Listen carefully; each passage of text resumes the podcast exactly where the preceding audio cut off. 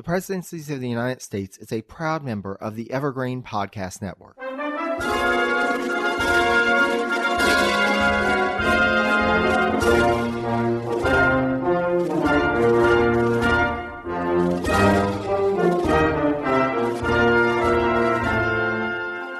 Hello and welcome to the Presidencies of the United States. I'm your host, Jerry Landry. As you can see, this is the second of our two part Seat at the Table episode on the life and career of Albert Gallatin. Before we dive in, though, I do have a couple of housekeeping items slash disclaimers to share with you. First, unfortunately, we did experience some technical difficulties while recording this episode. I, my special guest for this episode, Andy of the History of Africa podcast, recorded the day after Hurricane Ian came through the Carolinas in September 2022 and my internet connection dropped twice during the call.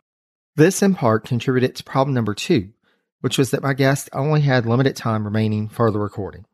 As I try to be respectful of my guest's time, in the post cabinet career section, with the guest, I sped through and gave an abbreviated version hitting on the highlights. However, as you'll see in this episode, there is so very much to talk about when it comes to Albert Gallatin's career after leaving the Treasury Department that out of respect for you, the audience, I didn't want you to miss that experience. After talking out the situation with my amazing and ever supportive husband, we came up with an idea to give everyone the best of both worlds. The majority of this episode will just be me relaying information to you rather than a back and forth conversation with the guest, as is usual on the Seat at the Table special series. My guest for this episode will return at the end, however, for a discussion about Gallatin's career and legacy. I take full responsibility for any audio glitches and cannot thank Andy enough for bearing with me through them. I try to offer these guest spots to fellow podcasters so that all of you can learn about the amazing work that they do. But I also realize that it's a time commitment on their part in agreeing to appear. I do what I can to make the recording session run smoothly, but sometimes even the best laid plans go awry. Thus, I thank Andy as well as all of you for your grace, and I hope this proves to be an insightful and informative episode for all. And once you're done with this episode, be sure to go and check out the History of Africa podcast wherever fine podcasts can be found. As usual, I'll be sharing information about Andy's podcast on the social media for the podcast around the time of this release. With all of that said, let's get to our regularly scheduled program. Though his tenure at the Treasury Department was coming to an end, Gallatin would finally get a chance to engage in diplomacy as the Senate confirmed his second appointment as a peace commissioner. Though it would take some time for him to learn of his appointment, Gallatin did assume that he had been named to the commission, and his fellow commissioner, Henry Clay, confirmed it upon his arrival in London. When it became clear that the British would not accept Tsar Alexander's mediation offer, Gallatin had traveled first to Amsterdam before proceeding to London, where he met with the banker Alexander Baring, who he had been corresponding with for a bit, and who introduced Gallatin to some of the movers and shakers in the British capital. The full American Commission consisted of Gallatin, Clay, Adams, Bayard, and the new U.S. Minister to Sweden, Jonathan Russell. The British would soon appoint their own commissioners, and it was decided that the negotiations should happen in Ghent, in what was then part of the United Netherlands, but is now Belgium. Negotiations began on August 8, 1814, and would go back and forth for months. Finally, though, the commissioners would agree to a treaty built on the basis of status quo ante bellum, or returning everything to as it was before the war, no territory ceded, and no prior claims given up by either side. The British and American Peace Commissioners signed what has come to be known as the Treaty of Ghent on December 24, 1814. After work on the treaty was completed, Gallatin and his son James traveled to Geneva, the first time the diplomat had been back to his hometown in 35 years. They spent a month there visiting with family before traveling to Paris, then to London to negotiate a commercial treaty. With the signing of this treaty on July 3, 1815, Gallatin was free to return home and he arrived in New York on September 1st.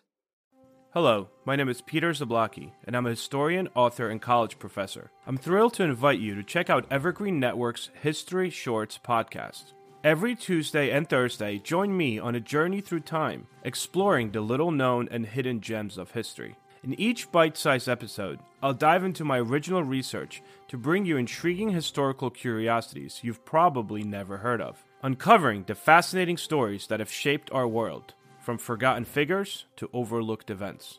And the best part?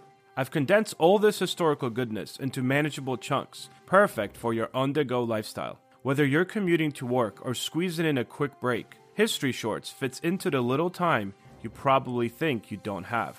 Subscribe now and never miss an episode of the History Shorts podcast, available wherever you get your podcasts.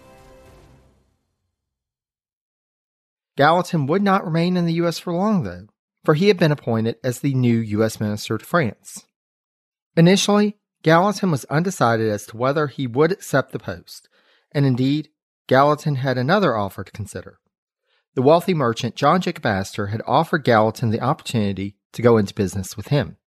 Indeed, after meeting with President Madison and Secretary of State Monroe in October 1815, Gallatin initially wrote to both declining the mission, asserting that, quote, every consideration connected with private prudence and regard to my family forbids my doing it.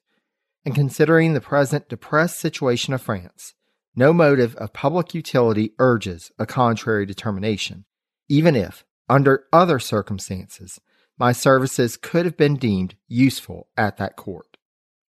Monroe wrote to Gallatin on December 4th and December 16th, urging him to accept.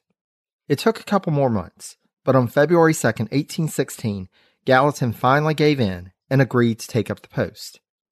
He traveled to Washington in March to discuss his new mission with the administration, only to find President Madison ready to offer him his old position of Secretary of the Treasury. After careful consideration, Gallatin declined the offer due to a concern that he wouldn't be up to the challenge of managing what had become an even larger bureaucracy since his vacating the post a few years back. The Gallatins arrived in France in July 1816 to find a much different nation from the one that they had last encountered. By this point, Napoleon had been sent to what would prove to be his final exile on St. Helena, and King Louis XVIII had been firmly established on his throne. During his tenure in Paris, Gallatin would find himself in frustrating back and forth sessions with the French Prime Minister, the Duc de Richelieu, over American claims on the French related back to the days of Napoleon's empire, with Richelieu falling back on a common French diplomatic tactic of the time of avoiding the issue and protecting his interests and those of his nation. Gallatin had more success in the late summer, early fall of 1818 when U.S. Minister to Britain Richard Rush who requested Gallatin's assistance in negotiating a new trade deal with the British to replace the one that Gallatin had negotiated in 1815 and that was set to expire in 1819. On October 20th, 1818, a new convention was signed in London which not only renewed the previous terms, but also established the boundary between the U.S. and Canada west to the Rocky Mountains, but avoided the issue of the boundary through the Rockies to the Pacific though it did establish joint ownership of that area known as the Oregon Country. Beyond just the endless negotiations with the French government with little to no results, Gallatin would also find himself at odds at one point with Secretary of State John Quincy Adams. In the summer of 1821, French officials on both sides of the Atlantic were demanding answers for the American seizure of the French ship Apollon on the St. Mary's River between Georgia and Spanish Florida. The French and Spanish governments insisted that the Apollon had been seized in Spanish waters, while the U.S. naturally insisted that the ship had been seized in American waters. Secretary Adams insisted that the seizure was justified due to the fact that, quote, the Spanish did such a poor job at enforcing peace on the border, and thus the Americans might as well do it themselves. Gallatin, however, did not agree with this view of the matter and put his own interpretation before French Foreign Minister Baron Pasquier when he was asked for an explanation. Further, he wrote Secretary Adams in essence chastising him for offering a quote, untenable position, with Gallatin, quote, suggesting that the United States could hardly assert a right to seize another country's ship where and when it pleased.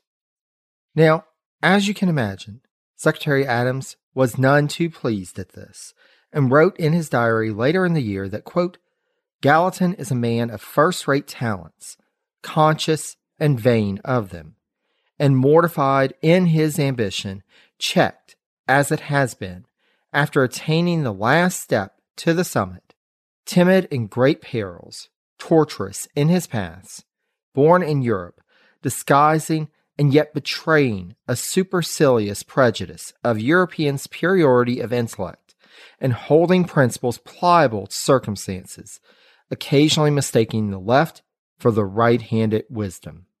Basically, he dismissed Gallatin's viewpoint as being simultaneously from a place of jealousy at him having attained the position that Gallatin always wanted but would likely never hold, while at the same time being arrogant and considering himself better than Adams because he was European. Wow. In 1822, Gallatin was offered the position of president of the Second Bank of the United States, but at least for the time being, he remained at his post in Paris and declined the offer. The frustration for Gallatin was building, however, and on November 13, 1822, after six years of getting nowhere in negotiating the claims against the French, Gallatin wrote to President Monroe requesting permission to return home to the U.S. He initially intended the visit to be only a temporary absence of about six months from Paris to manage some personal affairs back home, and this request was granted. On June 23, 1823, Gallatin and his family arrived in New York City, where they visited with Hannah Gallatin's mother, Miss Nicholson. In July, Albert traveled to Washington, D.C. with his son James to meet with administration officials. He also had unpleasant news for Secretary of State John Quincy Adams. Gallatin did not have the funds to return to France the following spring, as had been his plan, so he had to resign his post. Though Gallatin and his family returned to their home, Friendship Hill, in the latter part of 1823 to put their affairs in order, it wasn't long before Gallatin was being drawn back into politics again. William H. Crawford, who had preceded Gallatin as U.S. Minister to France and eventually succeeded Gallatin as Secretary of the Treasury, was being put forward as a presidential candidate in the upcoming presidential election, and Gallatin was being eyed as a possible running mate for Crawford. Despite Crawford suffering a debilitating stroke in September 1823, his campaign went on with the assumption that he would eventually recover. And despite his awareness of Crawford's condition, Gallatin did not remove himself from consideration as his running mate. Thus, in February 1824, the House Democratic Republican caucus nominated Crawford as president and Gallatin as vice president. Gallatin did have his concerns, however, especially as the field grew ever larger. But, as he explained to a correspondent, Crawford's supporters felt, quote, that my, i.e., Gallatin's name, would serve as a banner and show their nomination to be that of the old Republican Party. I thought and still think that they were mistaken. That as a foreigner, as residuary legatee of the Federalist hatred, and as one whose services were forgotten and more recent ones, though more useful but little known, my name would be of no service to the cause. Finally, a political operator in the Crawford camp who had come to play a large role in American history in a short amount of time, named Martin Van Buren, convinced Gallatin to withdraw as Crawford's running mate in September 1824, as he thought that may help Crawford's political calculus. Long story short, it didn't, and John Quincy Adams would end up as the sixth U.S. president through a story far beyond our scope to discuss today. With this new president coming in, rumors popped up that Gallatin would be asked to be Secretary of State or Secretary of the Treasury. Offers came to him for neither post, and thus he remained at his home, Friendship Hill, as a private citizen while a new administration began its work in Washington. As none of the Gallatins were truly happy in the rural setting of Friendship Hill, the homestead was put up for sale, and in October 1825, Albert and Hannah left it for the last time and rented a home in Baltimore, Maryland. Their sons James and Albert Rolaz were left to sell Friendship Hill which took seven years before they found a buyer who offered $3,500 for it. With the sale taking so long, and with expenses in the city being more than out in the country, Gallatin struggled to keep his family supported financially, and he had to consider a multitude of offers coming his way. The Pennsylvania state government offered Gallatin a post as Commissioner of State Canals, but he declined the post as it would be a step down for him. In October 1825, President Adams offered him a position as a minister to the Inter American Congress scheduled to meet in Panama. Though his official declination was, quote, on the somewhat tenuous excuse that his knowledge of Spanish and the Latin American countries and officials was insufficient, Gallatin sent a private message to Secretary of State Henry Clay that his family was reluctant to have him leave once more on an open ended mission. Thus, the administration put on its thinking caps, and in the spring of 1826, President Adams and Secretary Clay put another offer before Gallatin. Would he be willing to go as a special minister to Britain to discuss the Oregon border as well as a few other issues between the two nations? As this mission had a specific focus and would be for a limited time, Gallatin agreed. However, before he could be confirmed by the Senate, word arrived in Washington that the current U.S. Minister to Britain was requesting to be recalled. Thus, Adams and Clay approached Gallatin once more. We know that we just asked you about a special mission, but as you were so great in the negotiations with the British before, would you consider being the permanent U.S. Minister to Britain? Gallatin agreed, and on July 1st, 1826, Albert, Hannah, and their daughter Frances departed from New York City, New York, bound for London, which they arrived at just over a month later. Unfortunately, the beginning of Gallatin's tenure in this diplomatic mission to Britain would start under adverse conditions. Just after Gallatin's arrival, the British government issued new orders in council, quote, interdicting intercourse in American vessels between the United States and British colonies in South America and the West Indies. As we've seen in the regular series, this hemispheric trade was key to American shipping, and so this posed a major threat to the mercantile interest in the U.S. Though Gallatin had achieved results with the British in the past, the London that he came to in 1826 was quite different from when he had last been there. As described by Dungan, quote, England was nearing the peak of its imperial power, and London was booming. Gallatin, meanwhile, was doubly a foreigner, an American with a French accent, with virtually no attachments to Britain, except his friend Alexander Baring, himself considered in Britain to be highly Americanized. Likewise, the task with which Gallatin had been set forward with by his government were, quote, arduous and complex issues that incited no real responsiveness from the British. Meanwhile, the government back home was not helping as the U.S. Congressional Committee issued a report in 1826, quote, staking claims to the Oregon country. You can imagine how the British felt about that. We must also at this point consider motivation on Gallatin's part. At this point, Albert was 65, his wife Hannah was about to turn 60, and they were separated from part of their family as they proceeded into their golden years. Gallatin wanted to wrap things up quickly, but in order to do so, he needed more leverage from his superiors back in Washington. In March 1827, President Adams provided just that in a letter to Gallatin that was both empathetic and empowering. In this letter, as described by Dungan, Adams, quote, gave Gallatin everything he needed. He had the ability to walk away from the negotiations with the endorsement, even the encouragement of the President of the United States. He had the ability to fall back on a crystal clear view of what the Senate would and would not ratify, a priceless bargaining tool. He knew that his president understood not only the difficulty of these negotiations, but the difficulty of any negotiation with the British in the current climate. Because he could now leave the room and leave the country with impunity, he had everything to play for and virtually no risk in doing so.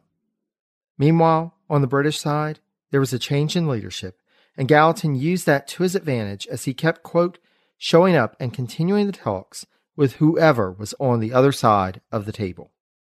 On August 6, 1827, Gallatin was able to conclude both a commercial convention restoring the conditions of previous agreements and a convention renewing the joint occupation of the Oregon country by the U.S. and Great Britain. It may not have seemed like much, but it restored Anglo American relations for the time being and set the groundwork for a future agreement in just under two decades' time on the Oregon matter. On September 29, 1827, Gallatin secured an agreement to refer the matter of the boundary between Canada and Maine to a third party arbiter. With this final agreement in place, Gallatin's mission was at an end, and he and his family were able to return home. They set off on October 8, 1827, and arrived in New York nearly two months later. This would prove to be Gallatin's final mission abroad for the United States, and the family would settle into lodgings in New York City, where they would remain for the rest of Albert's life, though they would move around to a few lodgings in the course of that time. The subsequent year, 1828, the Adams administration asked Gallatin to prepare a case for the nation to where they felt the Maine Canada border lay to present for arbitration, and he spent a good portion of the year working on this.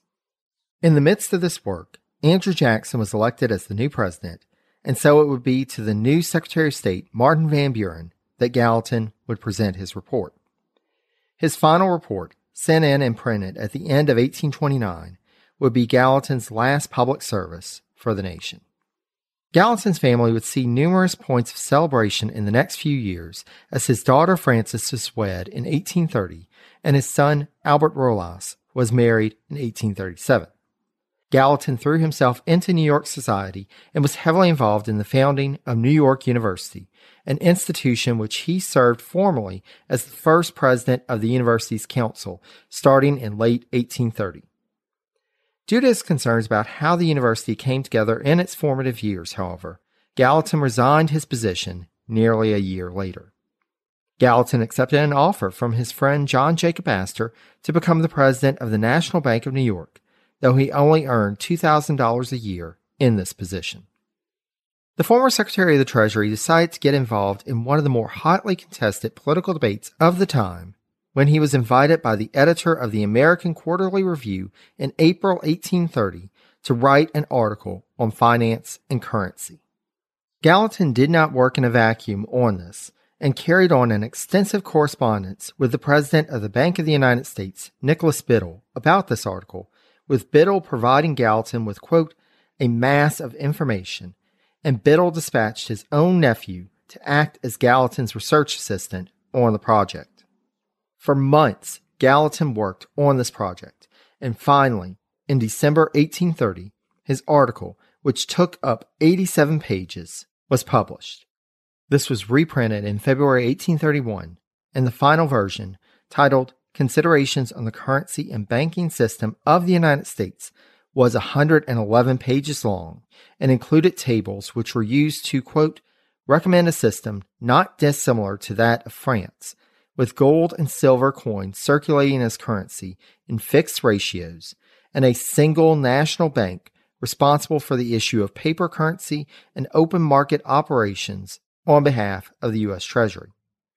Anyone who is familiar with this period of American history knows that President Andrew Jackson was railing against the Bank of the United States and would ultimately succeed in shutting it down when its charter came up for renewal. That, however, is a story for another day. In September 1831, Gallatin participated in a convention of free trade advocates and worked on a committee which drafted a memorial to send to Congress in support of free trade. In late 1832, Gallatin returned to an interest of his earlier in life, studying, quote, the ethnology and linguistics of the native peoples of North America. This ultimately resulted in a 422 page report published in 1836 titled A Synopsis of the Indian Tribes within the United States east of the Rocky Mountains and in the British and Russian possessions of North America.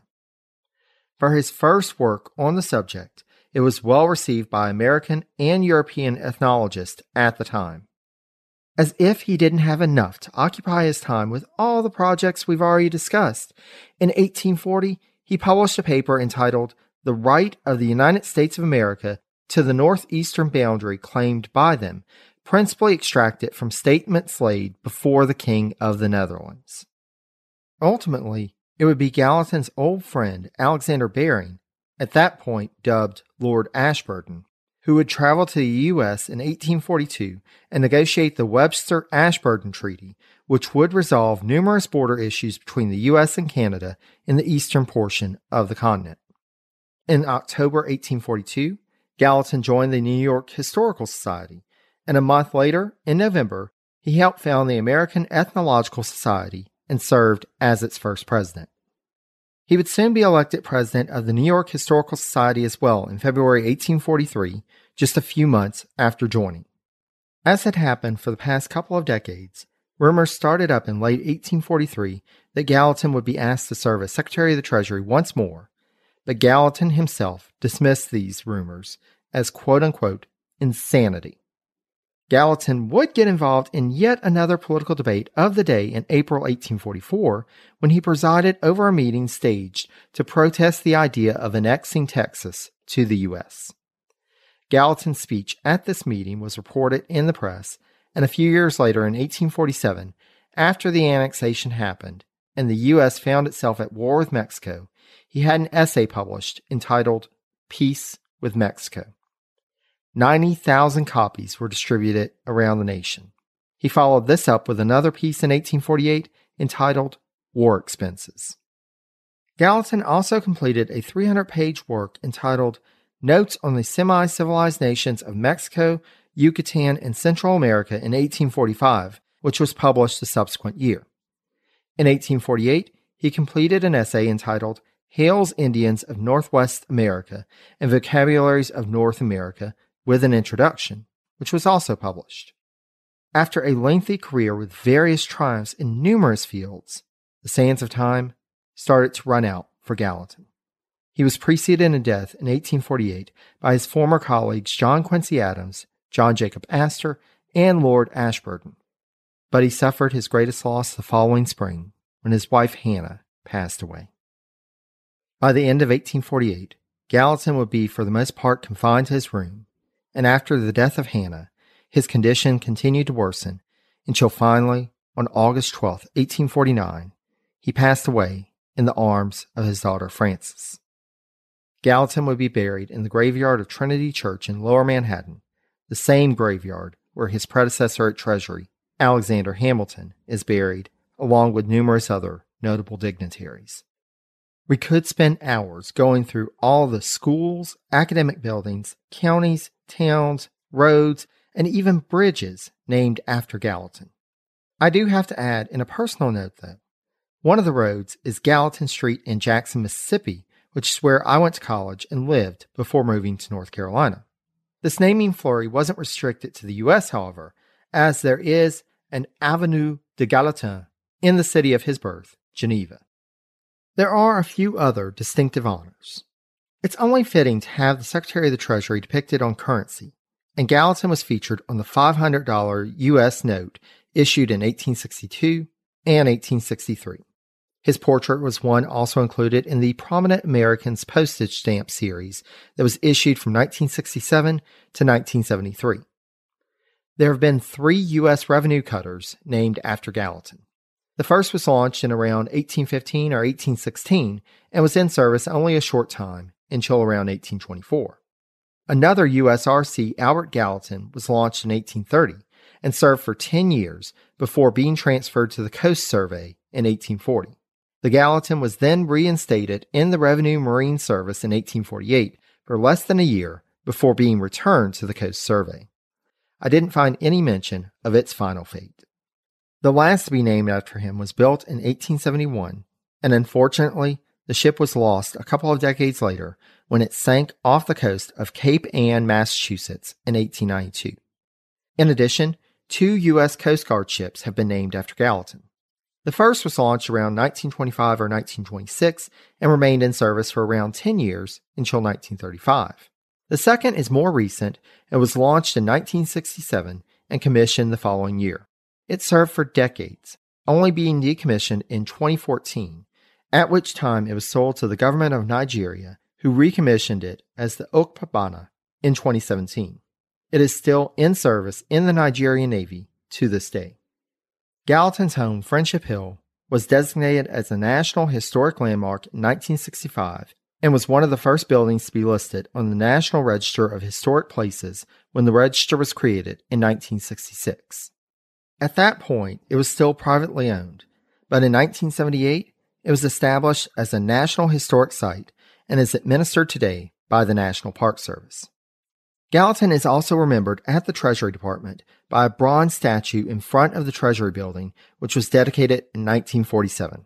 The inscription on the statue reads Albert Gallatin, Secretary of the Treasury, Genius of Finance, Senator and Representative, Commissioner for the Treaty of Ghent, Minister to France and Great Britain, and steadfast champion of democracy, 1761 to 1849.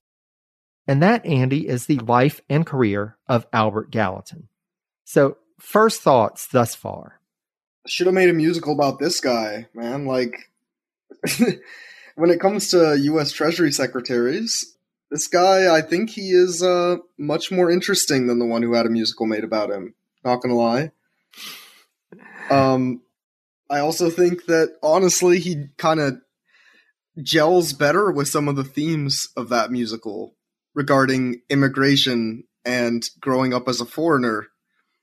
And that Gallatin truly was a foreigner. He wasn't from another part of the British Empire and then moved, you know, to another part of the British Empire as part of the uh, dominant Anglo ethnicity within that empire. No, he was from a completely different country. He's from Switzerland. So I don't know. I, I just thought that, that was really interesting. I, you know, uh, I never knew that there was. I mean, I figured that there was one, but I never knew that there was a uh, sort of uh, Democratic Republican answer to the Treasury Secretary position. Absolutely. Who proved, you know, just as financially competent and even excellent. So that's very interesting to hear about. Absolutely. And and as folks have studied Gallatin over the years, there is of course this inevitable comparison between Hamilton and Gallatin. And to your point, Andy, in some ways, Gallatin was more successful than Hamilton ever was. And he still draws on those some of those same themes, some of those same things that when you think of Hamilton, you know, come up, but at the same time, you know, Gallatin in some ways took it to a whole new level. And the fact that his career lasted for so long, you know, constantly, you know, one diplomatic post after another. I mean, it's just, it's really fascinating. And, you know, I think we're already kind of talking through our first round, which is the whole picture. And this round looks at the overall character and career of the cabinet member. And so for this category, we can each give Gallatin up to 10 points. So, Andy, what do you think about Gallatin's whole career and character? His whole career, I think that it was it was very interesting learning about him you know, it's always hard to rate human beings with numbers, mm-hmm. right? Uh, I was shocked at, uh, I think maybe the most impressive thing about Gallatin in terms of his career was how successful he was despite all of the things occurring around him. You know, all of this success that was going on in his life was occurring as he was experiencing, you know, family tragedies and, uh, you know, immense, uh, greater macro political uh, disputes within the country. You know, this was not a good time to be a member of the American bureaucracy. And, you know, despite those struggles, and of course, despite the personal baggage that was occurring at the same time, he managed to carve out a very successful career. So, uh, in terms of that success, I, uh, what are we rating him on here? Out of ten or out of ten? Um, looking at it from a strictly careerist perspective, I think I'd have to give it a nine.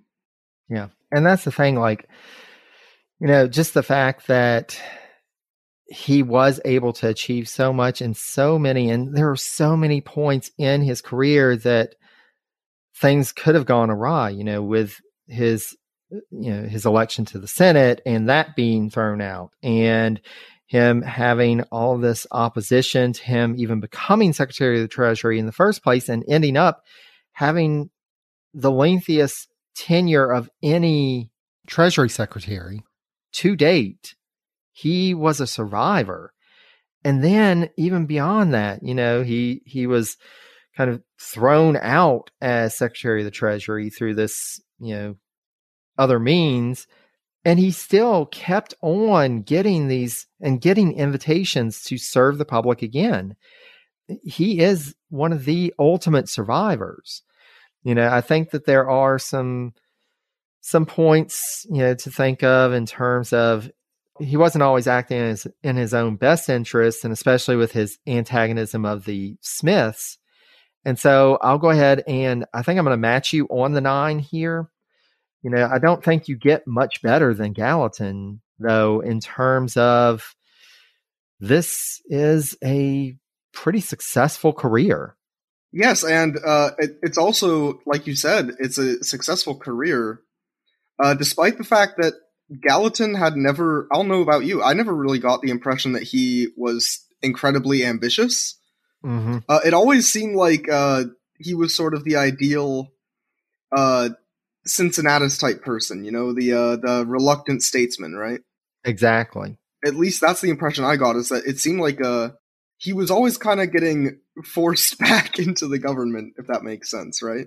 Exactly.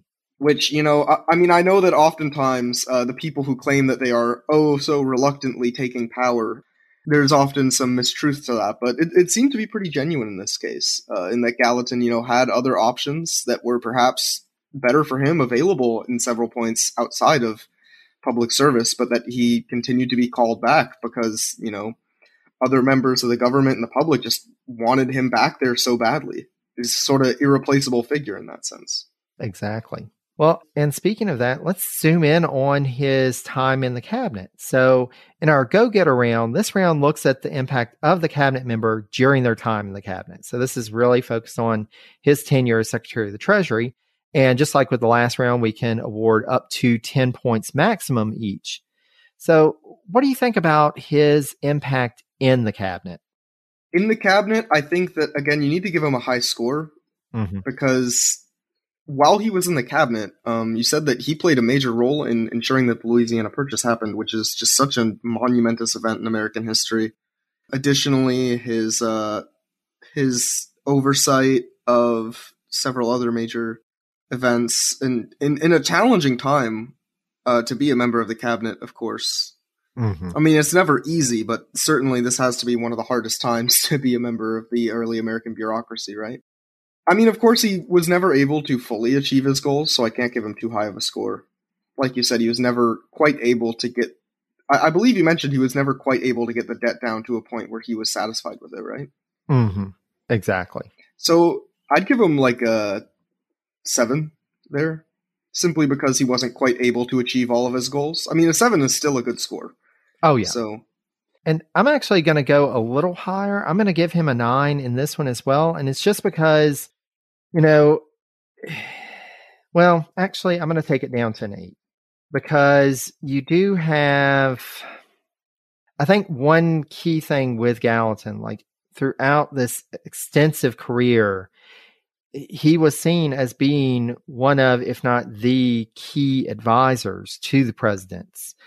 And for better or worse, you know, there are certain times that and especially when you get to the Madison presidency, that Madison may have been better suited to trust other advisors. And I, I think once James Monroe was in, and you know, we'll learn more about this in the narrative series of presidencies, I think once Monroe got into place, I think he probably served Madison a bit better in this key advisory role, but he was still seen as this key figure. And even, you know, whenever he thought of leaving, you know, you had Jefferson, you had Madison saying, "No, we need you. We need you in place."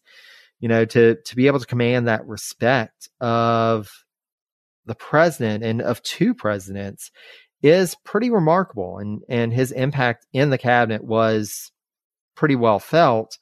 To that end, there were also a couple of places that he didn't get his way, and it ultimately, and especially like the Embargo Act, if he had been able to convince Jefferson not to push for that, the Jefferson presidency would have ended on a much higher note than it did. And also the fact that some of the things, you know, he also struggled in some some ways. You know, some of the things that he put forward didn't work out so well. He had challenges, and especially towards the end. So, got to take him down a little bit. But to me, I think I think that's probably an eight is probably a good measure of his overall impact in the cabinet. But now we must consider in our hot seat round any disgraceful behavior of or actions committed by the cabinet member. Now, this disgrace does not have to be during their tenure of office in the cabinet. And with this, instead of awarding points, we'll be taking away points. And we can take away up to 10 points here. So, Andy, any disgraceful behavior that we need to discuss with Gallatin? Disgraceful might be a bit harsh of a word, but I think that his running beef with the Smiths was certainly not ideal. I'd probably only take one point off for it just because I, I wouldn't call it anywhere near disgraceful. But I, I would say that it it certainly is a, a, bit of a mark on his career and that it didn't allow him to uh, you know, it sort of allowed personal beef to get in the way of achieving some more important goals. Exactly. And I agree with you there. Uh, I'm going to match your negative one just because, you know, it created so much chaos for the administration. You know, there were already kind of growing factions within the Democratic Republican Party that were forming, but the fact that he actively tried to attack the Smiths, it worked to the detriment of the administration, to the administration's aims.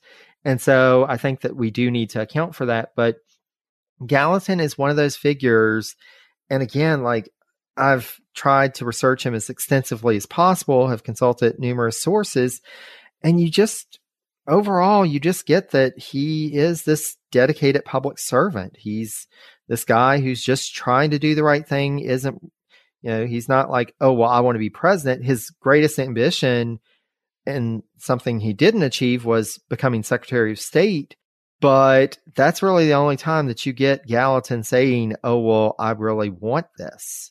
For the most part, it's, you know, I'm just going to serve and serve to the best of my ability. And so you really don't get a lot of disgrace with Gallatin. But I think that accounting for that running back and forth with the Smiths, I think that that is important to count here.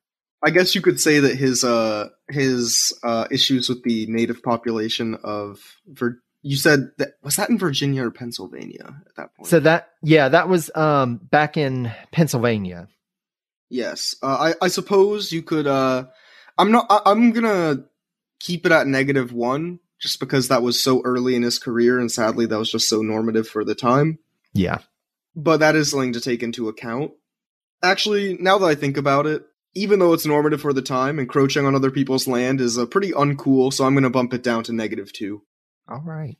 Because I, yeah, I hadn't really taken that into account when I first thought of as negative one, but you did say that this is before, including before and after their uh before their term of office. So exactly.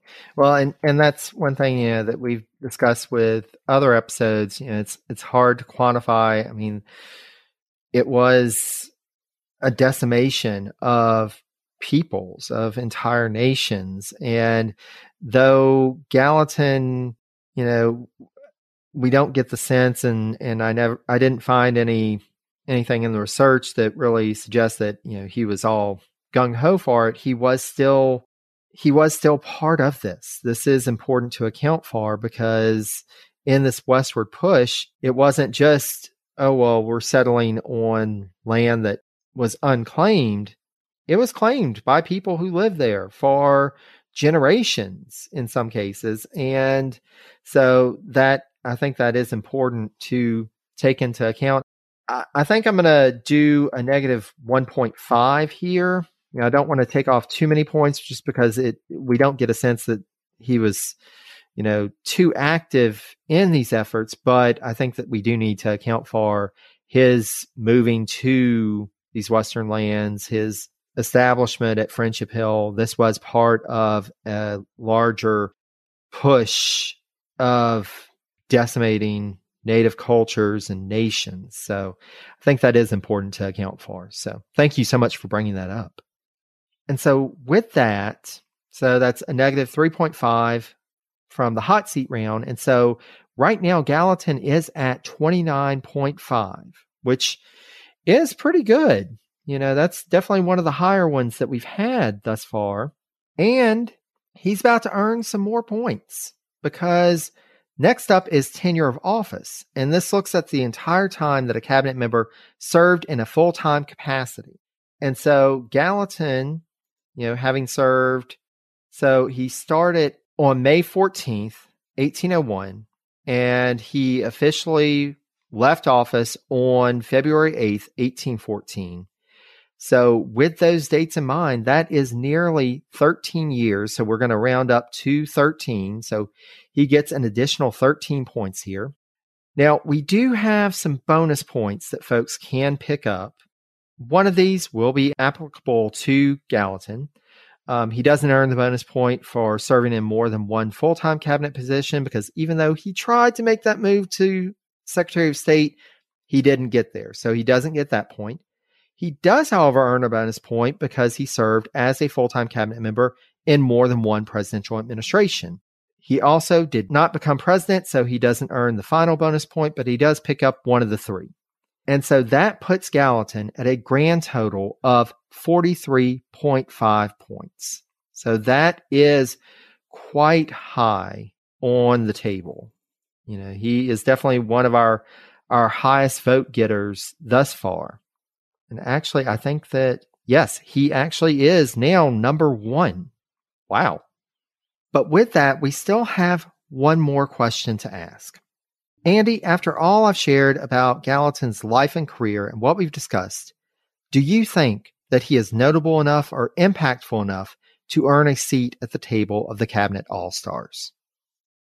I think he could be on currency. Uh, you know, maybe not a, uh, you know, mainstream dollar bill, but you know, maybe on like a commemorative quarter or something like that. But uh, I certainly think that he's an important enough figure to be in. I mean, depending on how we define all stars, certainly he is among the more important figures within the history of the cabinet. So I'd say he certainly demands a seat at that table. And I wholeheartedly agree with you here. You know, Albert Gallatin, even though more folks don't know him, he was a pivotal figure for decades in U.S. political history. You know, eh, when he became the the floor leader in the House, he served in this role. He was a, a key leader in the Democratic Republican Party. He helped them to put together their financial policy, and then moving into this role in, as Secretary of State, he had a prominent role for decades in history. And so you know, if Gallatin hasn't earned a seat at this table, I don't know who has. So I completely agree with you on that. And so, congratulations, Albert Gallatin. You have earned a seat at the table of the Cabinet All Stars. I'm sure he is very happy right now in his grave in New York. Well, well, probably not. If he could see where we ended up, you know, given his views on national debt and military expenditure, I'm sure that he'd have much bigger concerns. But maybe, you know, this would be a nice little, uh, you know, he'd be like, oh, well, at least I got a seat at the podcast table, right? Exactly. exactly. Yeah, I think I think that he would have some strong opinions about where we are in our national fiscal policy. It's definitely did not end up as Gallatin would have wished, but he also was very impactful and I think that there is still that that thread of fiscal responsibility and paying down the debt that continues in the political landscape to the present day and Gallatin's role in that is something to be acknowledged. So but with that, we are at the end of our episode. And Andy, thank you so much for joining me. I greatly appreciate your insights and perspectives. And I hope that this has been a good experience learning about, you know, somebody who you may not have heard of before, but hopefully you've enjoyed this experience learning about Gallatin. Yeah, it was pretty sweet. Uh, you know, once I heard he was from Geneva, I was like, this dude's got to be good because, you know, Geneva's a city that has a pretty long list of intellectual all stars coming from it. So, absolutely. And for the audience, thank you so much for listening. Be sure, once you get done with this episode, check out the History of Africa podcast. Believe me, you want to, if you haven't listened yet, this is a podcast you want to listen to. So be sure to check that out. Thanks so much for listening to this podcast. And until next time, stay safe and healthy, be kind to one another, and take care, dear friends.